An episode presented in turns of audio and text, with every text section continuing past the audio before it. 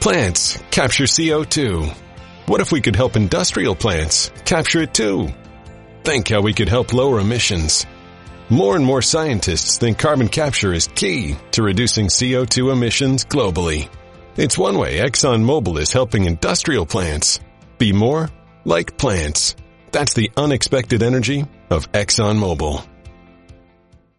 Welcome to NFL Live. Exactly two weeks and counting until the NFL draft. It gets underway Thursday, April 25th, live from Nashville. ESPN, ABC, and the NFL Network will be broadcasting all week.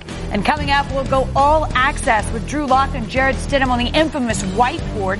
We're taking you inside what teams are looking for from these top NFL quarterbacks. And you'll hear again from Aaron Rodgers speaking this time about his new head coach, Matt LaFleur. Don't miss out on what he expects out of his new play caller. Hello, everybody. There you are. We're glad to have you with us. Wendy Nix, Adam Schefter, Jim Nagy, Josina Anderson, Tedy Bruschi, uh, with you for the next 90 minutes. Meanwhile, the New York Giants are back in the news this afternoon. The Giants have had a busy offseason and it continued almost exactly a month ago. They traded star wide receiver Odell Beckham Jr., but this They've signed Sterling Shepard to a four-year, $41 million extension. It includes a $21.3 million guaranteed uh, amount. A source telling our Adam Schefter, Shepard set career highs last year, 66 catches, 872 yards. So again, recapping what it's been like, they traded OBJ to the Browns for a first round pick, third rounder and safety Jabril Peppers. They also traded pass rusher Olivier Vernon and saw Landon Collins leave via free agency. The Giants did not, though, just subtract from their roster. They also signed veteran wideout Golden Tate, which, much like Shepard, has done most of his damage in the recent years out of the slot. So this news came yesterday. Adam, why why the deal? When do you see the names that departed New York this offseason? And I think that this signing is tied to that. The Giants are sending a message that we're going to keep the good young players we want to keep. We want people to know that if you work hard, produce, we believe in you, we're going to reward you because Sterling Shepard now becomes the first player from the draft class of 2016 to get a contract extension. And that's something. And again, I think it's because he's playing for the Giants and because they've lost so many key players this offseason and because they've recognized him as somebody they want to keep while other teams have inquired about his availability. All those factors together makes it so that he gets a new deal with $21.3 million in guaranteed money. You like the investment? Yeah, I think I think what they also recognize, Shefty, is the fact that uh, potentially his targets going up and his production going up. So are they getting ahead of the scale in terms of he can become one of one of a number one receiver yeah. for us now, and his numbers are going to get, you know, his targets are going to go up, his numbers are going to go up because of no more Odell Beckham Jr. So, a lot of messages you could send, like you're talking about, and also, you know, your locker room's got to have a little bit of positivity in there. You know, you lost Odell Beckham Jr., but okay, we see the guys that we want. We bring in Tate, we sign Shepard. So the plan, if you will, is starting to formulate. Well, Jim, let me ask you, and that's my next question. You know, we you knew they had a plan. We just didn't always know exactly what it was. It was a little difficult to discern. Uh, and I'll ask you, JoJo, as well. Is the plan a bit clearer now? I don't know about this signing. I think we'll know more about the plan after the draft. Yes. I think uh, how they attack yeah. the draft will kind of show you how the, the plan is going to unfold. And I, I, do think if you're looking at their draft, I think number six, that's where they got to go quarterback because I think if they wait to 17, the four guys that we've all talked about going in the first round, you know, Daniel Jones and Drew Lock and Haskins and Kyler Murray, those guys will, those guys could all be gone by 17. And then they've got a ton of needs on the defensive line. Outside of Dalvin Tomlinson, they need to add players, but the good thing for them, there's depth on that. This is a great D line class. There's a ton of depth, so they can address that at 17 and throughout. But um, I, w- I would say you're looking at the quarterback at six. I mean, I think it's interesting that he elected to take the deal with the opportunity with him being a second round pick and entering into the last year of his contract to potentially add to his value, particularly with the fact that they're asking him to probably take more snaps on the outside as opposed to the inside. Now, when you look at his contract averaging at 10 million a year, he's able to get more than some of the slot receivers this year got in terms of Adam Humphries, Jamison Crowder, Cole Beasley, who got between seven and nine, so his deal averaging more than them. But when you're looking at uh, Jarvis Landry, who got about 15 15 million uh, when he went um, from the Dolphins to the Browns and really kind of raised that bar for slot receivers. There was still a potential for him to make more, but certainly understanding Adam's point when you're talking about wanting to set a positive tone with people who do hard work, especially with the uh, talent that already defected from the New York Giants, and really, you know, trying to take advantage of that now. But potential to raise the ceiling a little bit more. And to your point, Tedy, though, these teams should know and often do know these players better than anybody. They know who's good and who's not good. They know who they should be signing and who they shouldn't be signing. And the good teams sign these players well in advance before they become stars. Now, Sterling Shepard has made good plays, but he's not exactly a star yet. So, this deal, to your point, says we believe this guy has the real chance to become a star and certainly the opportunity is going to be there. Yeah, I also, I also think the Giants, they, the Giants know their plan. Um, I think, but we yes. won't until we see moves like this. And that's why this tells you the truth of how they really felt about Sterling Shepard as a player. The draft is an opportunity for them to show us the truth because coming from a GM that said something one day, then three days later he does the exact Correct. opposite. The smoke screens are, are, are heavy out there right now. So when the draft comes around, do you like Haskins? Do you pick him at six? Is that in your thought process? Or, I mean, do you, do you go for the defensive talent in the draft? Come draft. That's when we'll know what their plan is because based on what they say, you're not going to be able to figure it well, out. Well, they'll have the opportunity also. They have 12 draft picks. That's tied with the New England Patriots for the most in the league. So uh, we'll know early and often a little bit more about what the Giants plan to do. Meanwhile, Again, all eight teams who have new head coaches can start their offseason programs early. Among them, the Green Bay Packers who continue to work on the field this week. Aaron Rodgers is there. He spoke to the media and many questions centered on last week's Bleacher Report that detailed allegations of dysfunction and a tough relationship with former head coach Mike McCarthy. Well, first of all, I stand by everything I said, you know, and, and I, I, just kind of want to refer to, to that as far as any other comments go. Um, I said it on the show, and I meant it. It has been a great week. Uh, I've heard from, you know, uh, a uh, hundred plus former teammates and coaches and current teammates and coaches, and uh, that's fun, especially some of the guys you haven't heard from in a while, um, checking in and and uh, encouraging you. So that's that's great. I mean, this game is all about relationships. I think you've heard from all the people who are relevant at this point and, and you know actually matter, which are the people who play with him and you know played with him recently and have those good relationships with him. And I think that has been pretty uniform as far as how we feel about him. Uh, great leader, guy that you know all, all, the things, all the negative things that I've heard is you know I share none of those feelings with those guys. So um, you know nobody reached out to me, nobody reached out to James Jones nobody reached out to Jordy Nelson, Randall Cobb, any of these guys, um, you know, that, that, obviously had a good relationship with him. So um, I think if, uh, if, if those people were interviewed about him, then the story would have been a lot different. You haven't made the playoffs two years in a row. Aaron's obviously taken some, you know, some public hits. Do you get any sense that he just kind of wants to shove it up everybody, you know, while he plays butt off? Um, I want to. Well, look, sometimes these things can have a polarizing effect in the positive direction. This team perhaps can rally around this, Tedy, and say, mm. hey, whatever happened, happened, or maybe it didn't happen, but we want to prove everybody wrong. If, if it's not, the not you're right. If it's not handled correctly, though, we can have a negative Correct. connotation, i.e., the Pittsburgh Steelers, and how we're still talking about. It seems like it's been a year of drama for the Pittsburgh Steelers, and all we're talking about is not on the field successes or failures, but behind the scenes, locker room, Le'Veon Bell contracts, tweets, all of these things. I think the Green Bay Packers need to look at the example on how not to do it in terms of the Pittsburgh Steelers. Now, you got the gloves on, you got to defend yourself, boom, throw the counterpunch. Rodgers commented, you got Adams commenting, all good. Now drop the gloves. Now drop the gloves, no more commenting. There's got to be a point where you go out and say what you got to say, which is good, all right? But then LaFleur, Rodgers, whoever it may be, is it your first team meeting? All right, fellas, that's it. That's it right now. It's nothing about the 2000, the 2019 Green Bay Packers. That's all I want to hear. That's all I want my quarterback talking about. Everything else is in the past and it doesn't matter. If that, if that happens, that's when I'll see that LaFleur has early control of his team.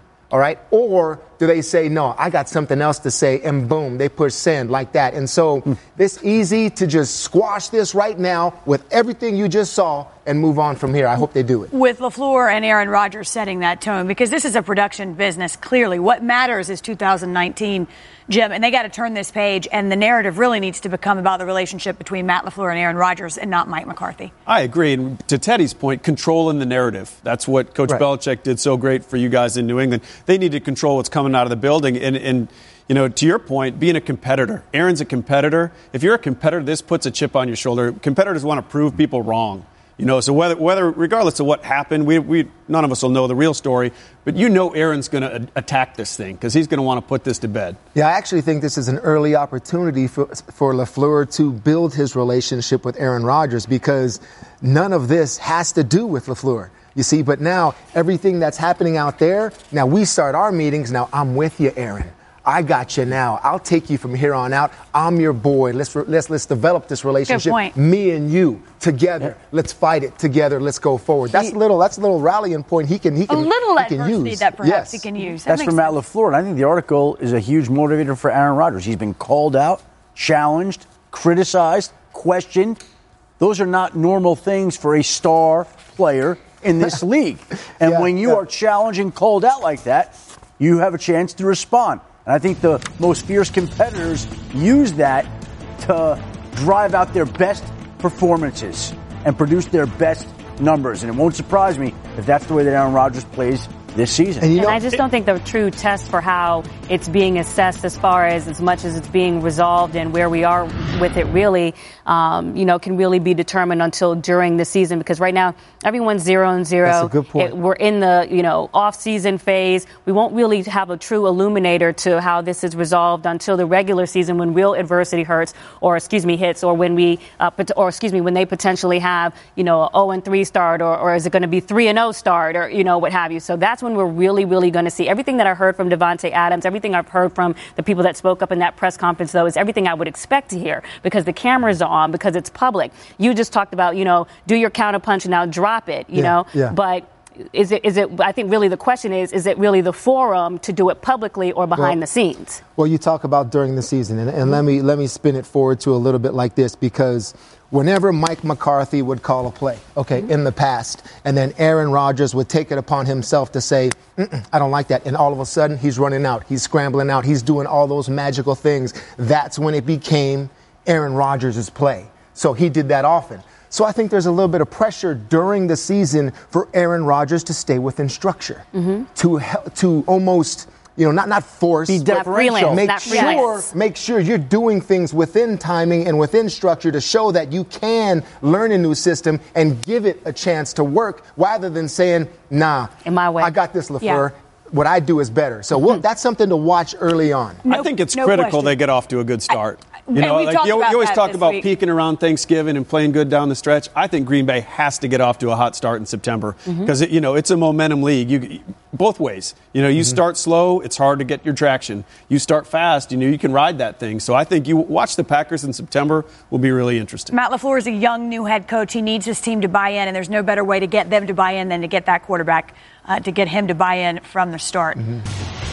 In their first personnel move at tight end since Rob Gronkowski announced his retirement in late March, the Patriots have agreed to a one-year deal with Austin Seferian-Jenkins. This is according to our Field Yates. Seferian-Jenkins, one of the few players who the Patriots have actually added this offseason. New England has seen Gronk retire while other key contributors like Trey Flowers and Trent Brown left via free agency. Defensive play caller Brian Flores joined the Dolphins as the head coach while his expected replacement, Greg Schiano, abruptly resigned. As we say hello to the film room brought to you by Verizon. And before we talk about uh, what's next for the Patriots, I'll ask you, what's next? Who's who else can we expect to come through Foxborough? Listen, they have a league high 12 draft picks. They've got a bunch of early picks. And right now, this is a team that really does need to reload. They lost some serious firepower. You lose Rob Gronkowski, you lose Danny Amendola, you lose some of the players that they have the last few years. They need to get Tom Brady more help. Tom Brady's in the latter part of his career. He's trying to repeat as a Super Bowl champion. The whole team is. And right now, they're shorthanded on the offensive end. So they're not done. They get Seferian Jenkins done. It's a nice addition. TJ Yeldon, Demaryius Thomas visits. yesterday. Josh McDaniels, the Patriots offensive coordinator, drafted Demaryius Thomas in Denver. There's a relationship there. They know each other. He's coming off the torn Achilles. I think these are the players and the pieces that the Patriots are now looking to add at this particular point in time as we get ready to go into the draft two weeks today, where they are armed with more draft ammunition than any team in the league. 12 picks, Jim. And to Adam's point, they need to come away with players, actual players. Yeah, they need to get Tom weapons. Uh, I mean, and, and these moves make sense because they're a game plan team. They change week to week. That's going to be hard to do. It's hard to reload with a bunch of rookies that are trying to learn and keep up with Tom. They need to bring in some veterans that can get up to speed. Demar- like Josh knows Demaryius. That's a great point by by Adam you know, he can come in and learn. You know, they've, they've got the backs. I like the TJ Yeldon. I mean, he was a good player coming out of Alabama. That's intriguing to me. But yeah, getting Tom weapons, they can, now they got Seferian-Jenkins. They can address tight end with a young guy, but not have to play him right away. They'll have a veteran there in Seferian-Jenkins. So it's all going to be, this draft's going to be about getting Tom some, some people. And you said, what, 12 draft 12. picks you have? Right, it total right. is a lot of draft picks, and I doubt that they use all of them. Are just some they of, usually don't. Are some of those draft picks going to be turned into veteran players in terms of trades or anything like that? Yeah. At, right. As the draft comes along, you'll see the, the plan start to formulate because Bill does not want all those young players on his roster to develop and develop. And just like Jim is saying, it's too complex. Right? It, it, sometimes a lot of the rookies they get redshirt years. Either they get a little hammy, they get put on IR. We used to call them redshirt years in the locker room because they just sort of develop and learn while they're not playing. We'll see you next year. Those type of things, but they do all the time. They'll kick the tires on veterans, Yeah. bring them in, tank check. How much they got left in Yeah, the tank? I like that, Can they, tank check, Can they yeah. give you? Can they give you one year? But definitely, this team will not know who it is even when the regular season starts. Because when they bring in these veterans and they bring in those draft picks, they're going to figure out who they are because they like to change whatever their talent suits. By the way, they did that with Randy Moss during the Right, draft. yep. Got him. Later on, Josh Gordon kicked the tires on Odell Beckham, kicked the tires on Antonio Brown. Always kicking tires just to see what's out there. So of course they're going to be doing it on veterans who are out there right now. Mm-hmm. What's interesting and somewhat remarkable about New England, you talk about the tank check. I, they've had guys who come in and it looks like the tank check has failed, and they come to Foxborough, and what do you know? That thing just seems to fill back up, mm-hmm. at least temporarily, for a single season or two. Yeah, I think another interesting point is going back to my time in New England. They have a really small draft board. I mean, it looks like a two-day-old turkey. It's picked over. They don't have a lot of names up there. I mean, they, they draft for roles. They, you, you, there are specific roles on that board, and once those are gone, what's the point of drafting a player if he's if you don't think he's going to help you that year? So that's when those that's when you're going to see a lot of those trades. That was a great point. Ted. Yeah, and I'll see uh, uh, those roles you talk about. Third down running backs a role, um, uh, slot receiver that role, um, first and second down linebacker that role, situational pass rusher that type of role, nickel corner that type of role. There's one role you can't draft and replace though, and that's what Rob Gronkowski did. That type of role is not draftable. He just did too many things when he was healthy. The ability to to keep uh, defenses off guard in terms of what personnel is this really? Are they going to power run at us, at us or split him out? Those guys don't grow on trees. That's the role that's going to be difficult to replace. Jim, I would be interested in one thing. I know you haven't been in every draft room, but you've been in the Patriots. Would you argue their draft board is as small as, or as limited, if you will, as any in the league? Yeah, I would think so. So, you know, a couple other teams I was with, much bigger boards. We're talking from 75 players maybe in New England in a typical year to other teams have over 300. Um, so it's, it, you know, it varies by team. But, you know, when you're working with that small of a draft board, I mean, you, you know who you want. You're really focused on those players. And once they're gone, that's when you start making those moves. Look, as we mentioned before, the Patriots have 12 draft picks tied with the New York Giants for the most in the league. Geico presents Monster Counseling. Dracula, tell me how you're feeling. No one understands how lonely it is. No one will even let me into their house. I knock and I knock, but they ignore me. Uh huh. What else? I look in the mirror and I don't even see myself anymore. If you don't see yourself clearly, can you really expect others to? I'm having a breakthrough. It's not easy to be a vampire, but with Geico, it's super easy to switch and save hundreds on your car insurance. We take a look now at what most folks consider the top four quarterbacks in this year's draft class. Dwayne Haskins and Kyler Murray have been projected in the top 10 despite a lack of college experience. On the other hand, Daniel Jones and Drew Lock each started over 30 games during their respective college careers. Now, how much does that experience matter? We'll consider this.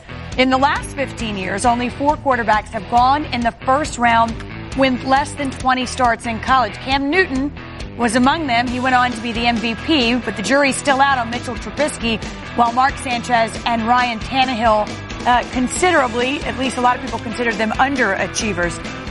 Teddy, uh, let's talk about the jump. You've done it. You've made the jump as a collegiate player to the NFL. How big, how steep is that curve? It depends if, if it's consistent to what you're doing. I mean, these quarterbacks, you'll see you see them on the board. Sometimes a lot of these quarterbacks will get into a system where, well, they've been in a system where they haven't even been under center.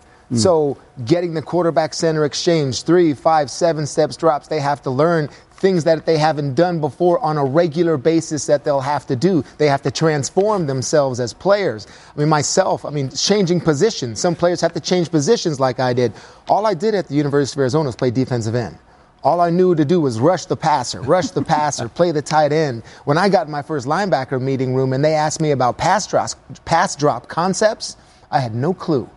Hook drop, flat, third. What are you talking about, coach? When do I rush the pass? That's but all you, you coachable. know. When, oh, thank goodness. When do I rush the Thank goodness, or I would have been out there in, in six months. But it is it is eye opening. It is difficult. It is some things that a lot of these rookies it's going to be a shock to the system when they know the detail that has to go into their craft moving forward. And it's fast. It's not like it's slowing down, Jim. It speeds up in a hurry. No, at the quarterback position, the obviously the speed of the game at all positions is going to increase. But at the quarterback position, like you talked about taking the quarterback center exchange, these guys don't even huddle anymore. You know, these, and, and right. it starts in high school. Right. Huddles are all running spread offense, so they're looking over at the sideline with a cue card with Daffy Duck on it as the play call. So they have to get in. They have to get in the huddle. They have to spit out verbiage. I saw that firsthand this year at the Senior Bowl.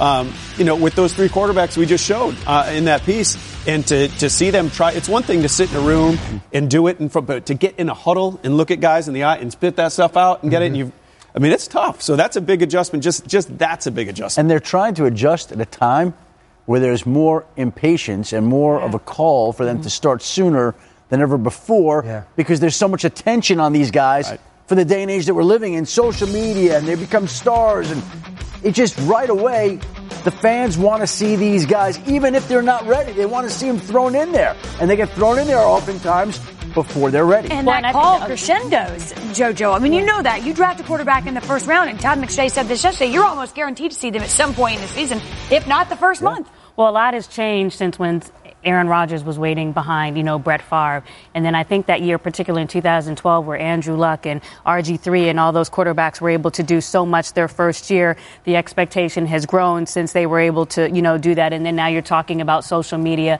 and the uh, impatience that has grown with that as well. But it's not just what you were saying, even just on the offensive side and everything that you have to do in terms of the huddle and spitting out the plays, but it's the diagnosis of the other side of the ball and the talent being that much more coming at you. It's not the pro day where no one's in front of you or the combine where you're just in your underwear. It's Von Miller and Aaron Donald chomping down in your face as well. So there's just so much more with that, too. And I think coaches now, the smart coaches, okay, now you get your hands on a quarterback and you'll know what he was comfortable with and running mm-hmm. in college and saying, okay, what do I what do I run and how do I make this familiar to him to where listen, I can say to him, you know that play versus Mississippi State when you converted that third and 15, what was it called?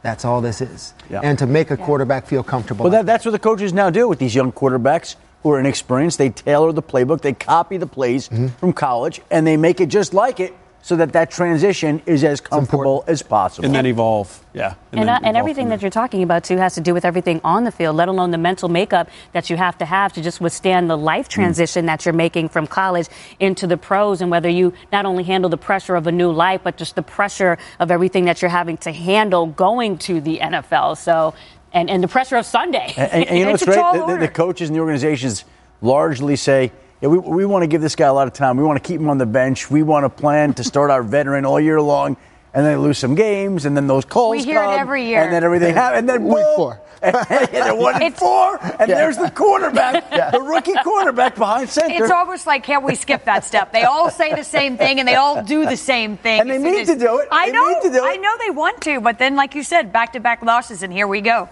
Yeah, I think Andy Reid is the best handler yes. of quarterbacks, well, and, yeah, and it's not just it's not just Mahomes and Alex Smith. I go all the way back to when Doug Pederson he brought Doug Pederson from Green Bay to be his starter after they drafted Donovan McNabb, knowing that they were going to struggle and they it was eight, ten games. Once the season was lost, and that season, that lost season wasn't on Donovan's shoulders, then they put the rookie in. I think that's the smartest plan because you you don't want that first rookie yeah. season to be you know to go four and twelve and have that whole thing be on that rookie shoulder. You don't want it to scar them. Yeah, yeah. it also no, goes back to some of the conversation and talk I've just heard, even talking to a source, and I think I mentioned this a couple of shows ago in NFL Live with regards to the New York Giants and the, the, the need to really want, if you are going to get a quarterback, whether it be at six or 17, whether you go with offensive or defensive lineman at six and a quarterback at 17, how much you're also assessing that person to really be the face of the franchise. It's not just the board work and obviously how you diagnose plays, but you're really really looking at that person to be, hmm, can they really handle the pressure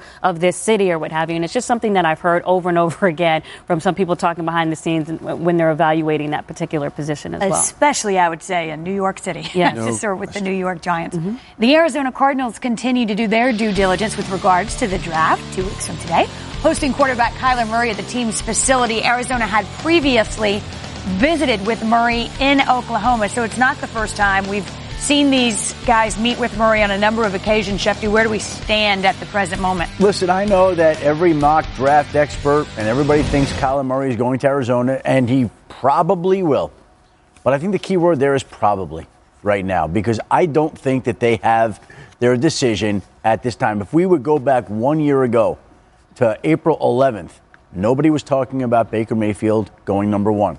And they have met with Nick Bosa and they have met with Quinnen Williams and they have come away from those meetings very impressed with those guys. And Steve Keim, the general manager, knows how much is riding on this one pick.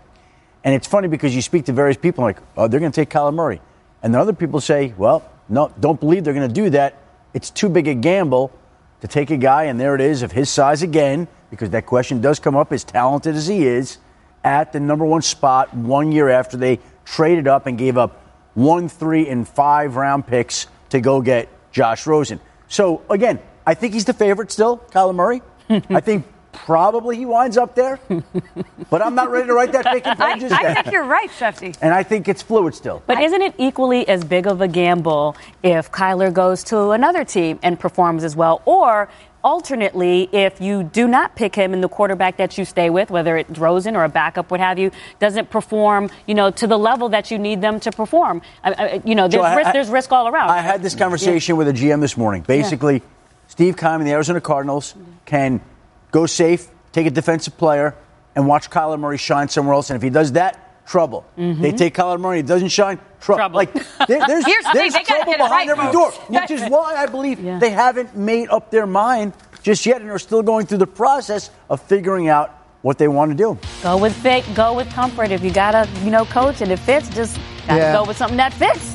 You don't want you don't want to be the Portland Trailblazers drafting Sam Bowie and passing on Michael Jordan. Ooh, yeah. I mean, infamy, yes, draft draft. Dabo Swinney said that about Deshaun Watson. And he helps you attract marketing dollars. Not so much based on what they've said, but what they've done. I mean, Cliff Kingsbury coming in, Kyler Murray, who he is. I mean, fit I, is fit. I just say fill out the card. Fit is really you're you're that. You think it's done? I I haven't spoken to anyone. I, mean, I don't know I'm just saying, based on what, the, on what they've done and, and Cliff Kingsbury and what he wants, um, fill out the card and turn it. But I think we all would agree.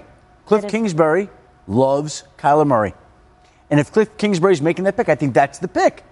But somebody signs off on that pick before it's turned in, and that would be the owner and the GM, and coming to some sort of consensus. And again, that consensus may turn out to be Kyler Murray. That will not be surprising. I'm just saying, let's just get there. Oh, absolutely. And I'm not saying totally. that to build any drama. I, yeah. Listen, people, uh, you know, don't accuse the man of drama. He's lowering the roof. Yeah. Yes, that's right. I'm with two you, weeks, Shefty. I'm you got two weeks. We'll see. Mm-hmm. All right, listen. Let me ask you this though, because we we talk about the Giants and we talk about the Cardinals. There's always that sleeper team out there who goes up and grabs a quarterback, and we say, oh. So who, who's that, Shefty? Who is a team that may be interested in a quarterback that we're not talking as much about? Well, the team I'm looking at right now would be the Cincinnati Bengals at I number was, 11. Yes, there you go. Because mm-hmm. you've got a new head coach in Zac Taylor. He's got no connection or allegiance to Andy Dalton, who's got two years left in his contract with no more guaranteed money, with no cap charge if you move on. Now, look, I think Andy Dalton is the quarterback this year, but I'm saying that it's time, or it will not be a surprise if it's time that the Bengals start considering other quarterback alternatives. And so if Dwayne Haskins is sitting there at number 11, which some people believe he will be, maybe he just stays right in the state of Ohio and the Bengals go ahead and take him. And he was Yeah. at that pro day, said pro day for Dwayne Haskins. And so, and I think it's something that has been under discussed in terms of the potential interest. Just when absolutely, I think. Hey, and we, we, we, we, we've talked an awful lot about the Yeah. Giants and the Redskins and the Cardinals and the Yeah. Dolphins. Yes. We haven't talked about the Bengals and the quarterback. I don't think I've heard the And- Bengals name called. Allow us to do that right now. Yes. Wendy. And when's the last time? When's the last time Andy Dalton has been uncomfortable Mm-hmm. in terms of looking at that guy in the meeting room across from him, thinking, "Oh, this." Well, guy- really, create because he confidence. was Yeah, this- drafted, They've, right? nev- they've never made him uncomfortable. The No. last, the, AJ McCarron a couple years ago won two out of three games in December, took him into the playoffs, had that playoff game won until the defense took the field and lost it mm-hmm. with two with two minutes left, and that didn't do enough to put They pressure didn't on flinch. Andy Dalton. They've never they've never pushed Andy. So And by the way, and we, and we often group together, fairly or unfairly, the head coach and the quarterback. Mm-hmm. And Marvin Lewis came under an awful lot of scrutiny and pressure mm-hmm. For their lack of postseason success. Right. You don't hear quite as much about Andy Dalton, but guess what? The head coach is now off somewhere else, Yes. out in Arizona, enjoying hikes, enjoying a slower paced life. Right. and the quarterback remains. Mm-hmm. So if they don't produce, where is the pressure and the criticism going to? fall? It's not going to be on the rookie head coach Zac Taylor. It's going to go to the quarterback because he hasn't gotten much of it over time. So if that's the case, Jim, and you look at this group, who's a fit in Cincy pot- Yeah, you could look at like all four guys we're talking about. Could it, it just depends on Zac Taylor and if he's willing to, like we're talking about, you you you, you know you coach your player strengths, right? So I, I think all four of those guys are legit first-round quarterbacks. The guy, all the usual suspects we've been talking about. It's just if Zac Taylor, you know, if he's willing to work with those guys. And also So- tell you what a type of guts it takes to bring in a young quarterback, almost giving your your your franchise quarterback the message of Yeah. "Yeah, it hasn't been good enough yet, so we're bringing in some competition. When you're also trying to develop a relationship of a first year head of a first year head coach and the quarterback, and be on the same page. Love you, kumbaya. But hey, But hey, here's that guess first what? pick, and now I'm bringing somebody in because I got to play this other card and make sure there's competition at every single position, even yours. And also it can to work, create but it's hope. got to be managed. And It's also gotta managed. create hope, just depending on how the season goes, you always have that guy that's on the bench that can create hope for the community, for the community, for the fan base, or what have you, that's back there just in case it doesn't go the way you may want it to go off top. All But by- by the Don't way- sleep on the Bengals. And by the way, and if Dwayne Haskins were the pick, Yeah. I'm going to guess that that would be a rather popular selection. I would say popular. That's That's a- what I that's would a short It drive creates down energy. I-71. It in the state of. Ohio, right? Well, Mel and Todd have only two inside linebackers going in the first round of their latest mock drafts, and they've got them on the same teams. Both have the Bucks taking LSU's Devin White with the number five pick, and then the Bengals drafting Devin Bush out of Michigan at number 11. I have to say before we start that from a personal standpoint, I couldn't be a bigger fan of Devin White. He's such Great a guy. nice kid, a great guy, and he's handled this process so well. I will turn it over to you, Tedy, to talk about his skill set. Well, I don't care about his personal aspect right now. I know, because, watch, because watching him on film and seeing him play linebacker position is just exciting to me. You talk about mm. new age linebackers and what they want from you. This is, you know, I want to say prototype in terms of, you know, quotation marks because you watch him, everything going to the defensive left right there, the offensive right. He's able to slip a, slip a blocker, still got the speed to redirect and run down the Wildcat running back slash quarterback. Off the edge, they sent him there at LSU. A nice up and under with the rip move getting after the quarterback. Such a good blitzer in terms of putting pressure on the quarterback. The guy ran a 4-4 at the combine and you can see it. You can see all of that, but also the effort. I mean, you get blocked. Okay, you run into a couple blockers, but you keep going. The motor that he has, fun to watch. You want to see 4-4? This is 4-4 right here. Snap to quarterback instantaneously. It's what he does. It's what you need in today's NFL to cover space, to be that type of linebacker that can play three downs. You got to say backer tracker. That's my backer tracker. I tracker know. Okay, good. I saw it up there. Yes. I can't believe I didn't hear you say. Great player. Uh, Jim, agree? I agree totally with Tedy. And- And one thing I'd say to, to piggyback onto that, he's a great blitzer. You know, we talked about Roquan hmm. Smith last year, the Chicago Bears, Right. sixth overall pick, great blitzer. I see the same kind of knack in Devin White. I mean, this guy's got a knack for timing it, and like you said, you see the 4-4, you see the 4-4 when he's shooting that A gap. And we, you know, the league's all about putting pressure on the quarterback. Sometimes you can't do it with your front four. Sometimes it, it, it takes the linebackers to get involved. And this kid's got a knack for it. He's gonna he's gonna be really disruptive in that role. And I'm with Tedy. This guy and Devin Bush, the two linebackers, uh, Michigan and LSU, two cleanest play, two of the cleanest players in this draft. Jim, how does it rank? Devin White, Devin Bush, Roquan Smith. How do they compare in terms of ranking coming out? They're right there. I mean, because they them were together? yeah, because they were all clean. They're, they all have traits. They all have tools. They all tested well. They have great production on tape, and they're all high makeup guys. So to me, a lot of teams don't like taking inside linebackers that high, but for these three guys, they're they belong in that top ten conversation. So, as I mentioned, Mel and Todd have Devin going to number uh, to the Bucks at Yeah. number five. What do you hear? Well, that is the most logical scenario, okay? Because Tampa Bay lost Kwon Alexander, a player that they wanted to keep. They need somebody. They have a new defensive coordinator in Todd Bowles. I'm sure Todd Bowles watches that tape of Devin White and says, allow me to put this guy in my defense. Tampa Bay, I think once we get to that slot in the draft, you are on the clock for a guy like Devin White at that point in time. But let me give you one scenario that I don't think anybody's talked about. What if, as we talked about, in the unlikely event that Arizona decides to go with one of the defensive players, Bosa or Williams? And let's say that those two guys go with the first two picks in the draft and the Jets go Josh Allen. All of a sudden, you're sitting there at number four. The Raiders are there.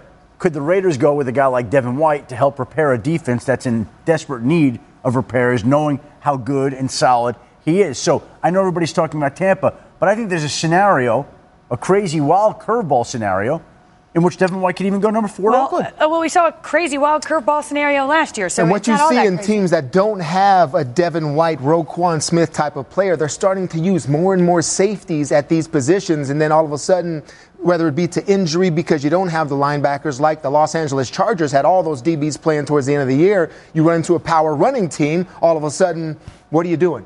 You know, you can't stop it. So you need not only the, a, a quality every down linebacker, but depth at the position. It's like Devin squared. We talk about Devin White. We got to talk about Devin Bush. Jim. Yeah, Devin Bush is the other guy. I think I think Yeah. they go right hand in hand. I think it's going to be flavor of the week for whatever team. I think some teams will have Bush over White. I think it's I mean they're that close. Devin Bush, like you said, the, use the term new wave linebacker, Tedy. This guy fits it as well. I mean, he's got speed, he's got range, he matches up in space, he can cover. You actually see a lot more coverage on tape from Devin Bush than you do Devin White. And again, he's the heart and soul of this defense. When, it, when he was off the field last year, you felt the impact on that Michigan defense. He's just like Devin White. He's going to come in. He's going to come. He's got a presence about him. He loves football. They're both aggressive players, violent players. Love They, it. they Yeah. play the position how you want them to play it. Potential landing, landing spot in this situation. No, again, when we talked about the Raiders, and it's a bit high, but he visited the Raiders this week, which was interesting. Now, the Raiders have three first round draft picks. Oh, I don't think they want to give up capital to move up, but I think once we get to right around pick 10 and beyond, we start to move into Devin Bush category. We talked about the Bengals and a quarterback. That will be one of the decisions they have to make. Do you want to go quarterback, or do you want to go somebody like Devin Bush to help your defense that seems to be getting something of a little bit of a makeover this offseason? Green Bay makes a lot of sense. There are a lot of places that make sense for Devin Bush. Look, Devin White and Devin Bush are great football players. You don't want to pass on great football players. So you can put them anywhere you want. Yeah, there you go. Take them. Devin squared. Devin and Devin and the backer tracker. How you get both of them? yeah, Can right. we get How- both can of we- them on the same You figure team? that out. You've had a good, di- you That'd good day my in the draft. draft. That's Tedy. Giants, That's my draft. Giants take Devin White at six and Devin Bush at 17. Tedy's team there. has no quarterback, but that's not notwithstanding. He's got the Devin. Time now to go inside the headlines, and we'll start in Seattle, where the headline from the Seattle Times reads Russell Wilson might have set a contract deadline, but no reason the Seahawks have to honor it. That is true. The new deal, the deadline that he set would be Monday, which is April 15th. What happens, Schefty, if he's not signed doing extension by that time? then he's not going to sign a contract this year. And who knows if he's going to sign it again. And now the Seahawks and Russell Wilson find themselves in one of those dances where they are headed toward a franchise tag. Now, again, April 15th is an unusually early date in the world of football. I don't ever remember a player imposing an April 15th deadline for a new contract, but this is what Russell Wilson and his agent Mark Rodgers have decided to do. That's the date that they've put out there. They're going to work to try to get it done. Sounds right now as if it's going to be very difficult to get that deal done. And if they cannot get it done, Russell Wilson's still going to be going to the offseason program, still going to be going to training camp, not going to miss any time, but it puts them on a dangerously bumpy hmm. course going forward. Plus, what it does do if they don't get the deal done by the 15th is I think it invites any teams out there that are thinking about making a move, as unlikely as that seems, to say to Seattle, what would it take to pry loose Russell Wilson in a trade that's hard to imagine happening, but calls could come in if that deal is not done by Monday. How important is Russell Wilson to the Seahawks team? Do I even need to ask I mean, that no, question? not really. I don't I think mean, so. We, we, I can't imagine him not him them letting him go. But just, I mean, I'll just talk to you about it from a defensive perspective in terms of game plan, going up against an offense, having to worry about a quarterback every single down. Not just pass plays, but run plays in terms of the all-encompassing game and threat that Russell Wilson is.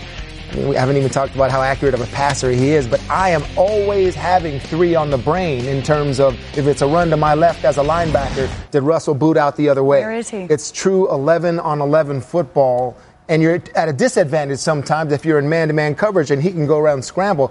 I mean, so many threats to worry about with him at quarterback. I mean, he's invaluable to this, to this franchise. So, so this week, Jack Del Rio said on NFL Network that he would not be surprised if Russell Wilson's traded.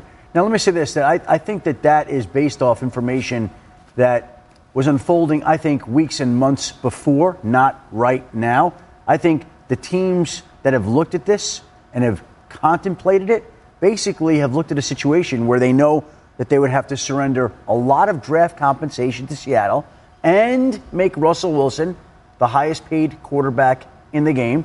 And it's not as if some teams won't think about it if they don't get a deal done by the 15th, but I think we've seen how hard it is to get a deal like that done. Odell Beckham Jr. was shopped last year, and it took him over a year, basically, to get that deal together. And Antonio Brown, that you know, almost fell apart. It's a hard deal to pull off. Do I think Seattle would listen? I do.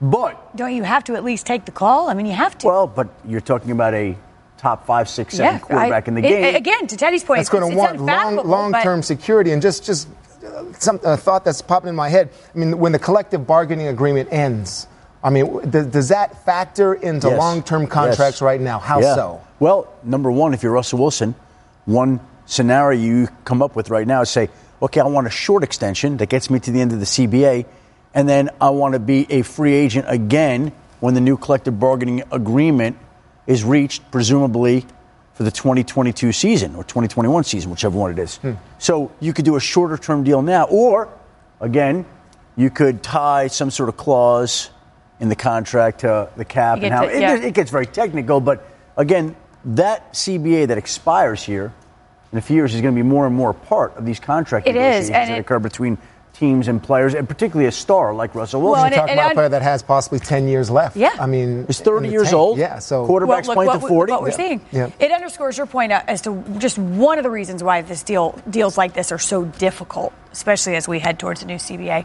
right, let's talk about the Ravens, shall we? They had an extension, a contract extension today, Schefty. Well, I think this is big because you're talking about a seven-time Pro Bowl player who's 34 years old. Some say he's the best guard in the game, and you've seen a team that lost a lot of talent this offseason. So before he could get to free agency after the season, they signed him to a one-year extension that gets him through the 2020 season and means that they'll have their Pro Bowl player. And by the way, guy that's played all over the line. You're going to talk about Marshall Yanda, I think, for the Hall of Fame one day. Yeah, and, a, and an offensive scheme that's based on running the football, play action passes. You, you need your offensive line for the success of this to dominate the line of scrimmage. It's what your quarterback needs because to improve Lamar Jackson as a quarterback, you're not going to spread it out on an every down basis and say, okay, let's take reps. All right, it's going to be be a power running team. He has that aspect of running Yes. play action pass, and then on certain third down situations, I'm going to have to use my arm. How he'll slowly improve to that is the key to this football team. There also was some speculation that he would retire now or even after the season. And I think that this extension quiets that speculation and means he'll be there in Baltimore for the next couple of seasons. Josh Jacobs, as you saw, several, one of several Alabama players expected to be drafted. That's certainly nothing new for the Tide, who have turned out 77 draft picks and 26 first rounders in the last 10 years. Both of those figures, the most of any program. For the record, both Mel and Todd have seven Bama players in the first three rounds of their grade A mock drafts. Uh, listen, Alabama's almost a factory. It's the minor leagues, as we say sometimes, Jim, in the NFL. But in particular, what do you see from Josh Jacobs? A lot of positions, it's debatable. I, can't find anyone that would say Josh Jacobs isn't the best running back in this class. He's my favorite, one of my favorite players in this entire draft. you know, calling him a physical downhill runner isn't doing him justice. He is a violent runner. He runs hungry. This is a kid that slept in his dad's car for a, a time in his life. He was a zero star recruit until Alabama offered him, and then he jumped to a three star. So he's the rare Alabama player that has some overachiever qualities to him. He's going to be a great NFL back. He's going to give you that Marshawn Lynch type presence, tone setting ability at the running back spot. Great And story. How about got- Quinnen Williams? Yes, Georgia? Quinnen Williams, a six foot three defensive tackle out of Alabama. Just spent the last three days with him in Alabama. Can certify that he has a heart of gold and a force of nature for any blocker in front of him. Uh, right now, he is visiting with the Jaguars and scheduled to visit with the Bills, Giants, and Jets next week. I heard a little southern accent out of there from Come Joe on, Joe. come How on. we talking Bama? Schefty, we're not not going to get that from you. Well, we'll talk Irv Smith. Listen, we've heard a lot of TJ Hockenson, a lot of Fant in this draft. Irv Smith is another first round candidate. His father was the 20th overall pick in the 1993 draft by the New Orleans Saints. And I'm sure Irv Smith Jr. wants to beat where his father once was picked with the 20th overall selection. And finally, let's keep talking tight. Jonah Williams, Jim. Yeah, Jonah's going to be a really good left tackle at the next level. The only question would maybe be arm length, but he's going to be a good left tackle. The intriguing thing is, I really think his highest ceiling would be at center. And this guy's so good at the second level. That's what he does best. It'll be interesting to see where a team puts him. He'll probably be drafted to be a left tackle. Very smart, too. Listen, we're going to talk some golf terms, okay? Because we got the Masters starting. Everybody's excited.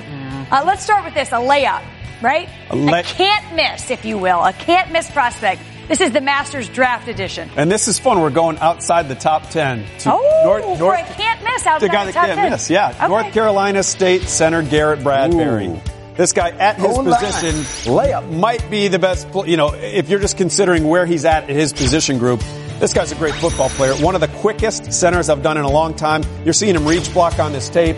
Reaching those three techniques, getting to the second level, had a great senior bowl. I mean, he's, we talked about clean prospects with Devin White and Devin Bush. This is another guy really clean.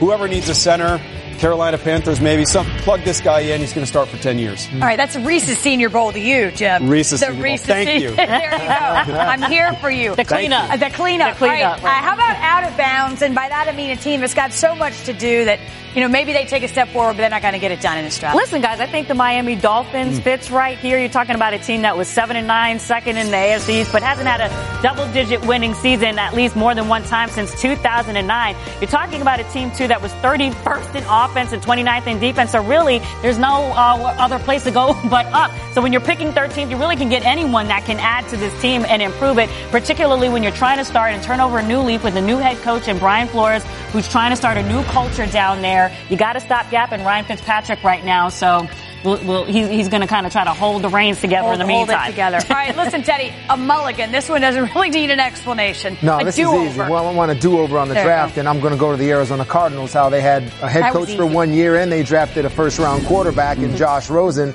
And now again, here we are with a new head coach with the n- number one overall pick, which people think the chances are high that they will take Kyler Murray. So you got Rosen. You possibly have Murray. Would you like a mulligan and do this thing over with? Who was drafted after Rosen? Maybe you could have gotten, and then getting Murray this year. Don't think about that. There's a lot of things that are fluid. I understand this, Adam. Fluid. Fluid. However, maybe a mulligan on that. Good word, Tedy. All right, moving day. We got a couple days at the Masters till we see moving day. Moving but, you know, in this sense, move up to get your guy. I'm moving day, I'd say, watch John Dorsey, the Browns Ooh, general manager, who already moved not? out of the first round, moving a first round draft pick to the New York Giants for Odell Beckham Jr. But John Dorsey, the Browns GM, has his eyes on moving back in to the first hmm. round. There is somebody he wants. We do not know who that player is just yet, hmm. but I think there's a player that he wants, and it would not be a surprise if the Cleveland Browns made an attempt to move back up into the first round on their own moving up day. Listen, John hmm. Dorsey not afraid to make some moves. Mm. It must be the off season. Oh, this dear. is this is a good problem to have. Confetti. Watch Tom Brady. Did we keep the other confetti? Confetti. No. Did we keep the other confetti? I've had that moment. That's a good moment to have. OBJ says, just seen the schedule. It's funny how God in the universe works week one surprise. I mean, Well, who's he Browns do talking play about? at the Jets this year. I know. We got the Ravens, the Steelers, the Bengals, the Dolphins, the Bills, the Titans, Seahawks, Rams, Jets. But the way he's talking Patriots about it, you'd be thinking it's the Giants. I you know, but maybe that's it's when you MetLife want to see. Stadium. I You know. know, because they're not going to play I those mean, guys. But it's not, but that's what I you know. wanted. All right. Tedy Bruschi running the Boston Marathon Hey. on Monday. Good Luck Monday. All right. Good luck. We'll all be watching. But he'll be back tomorrow. We're not letting him be done yet.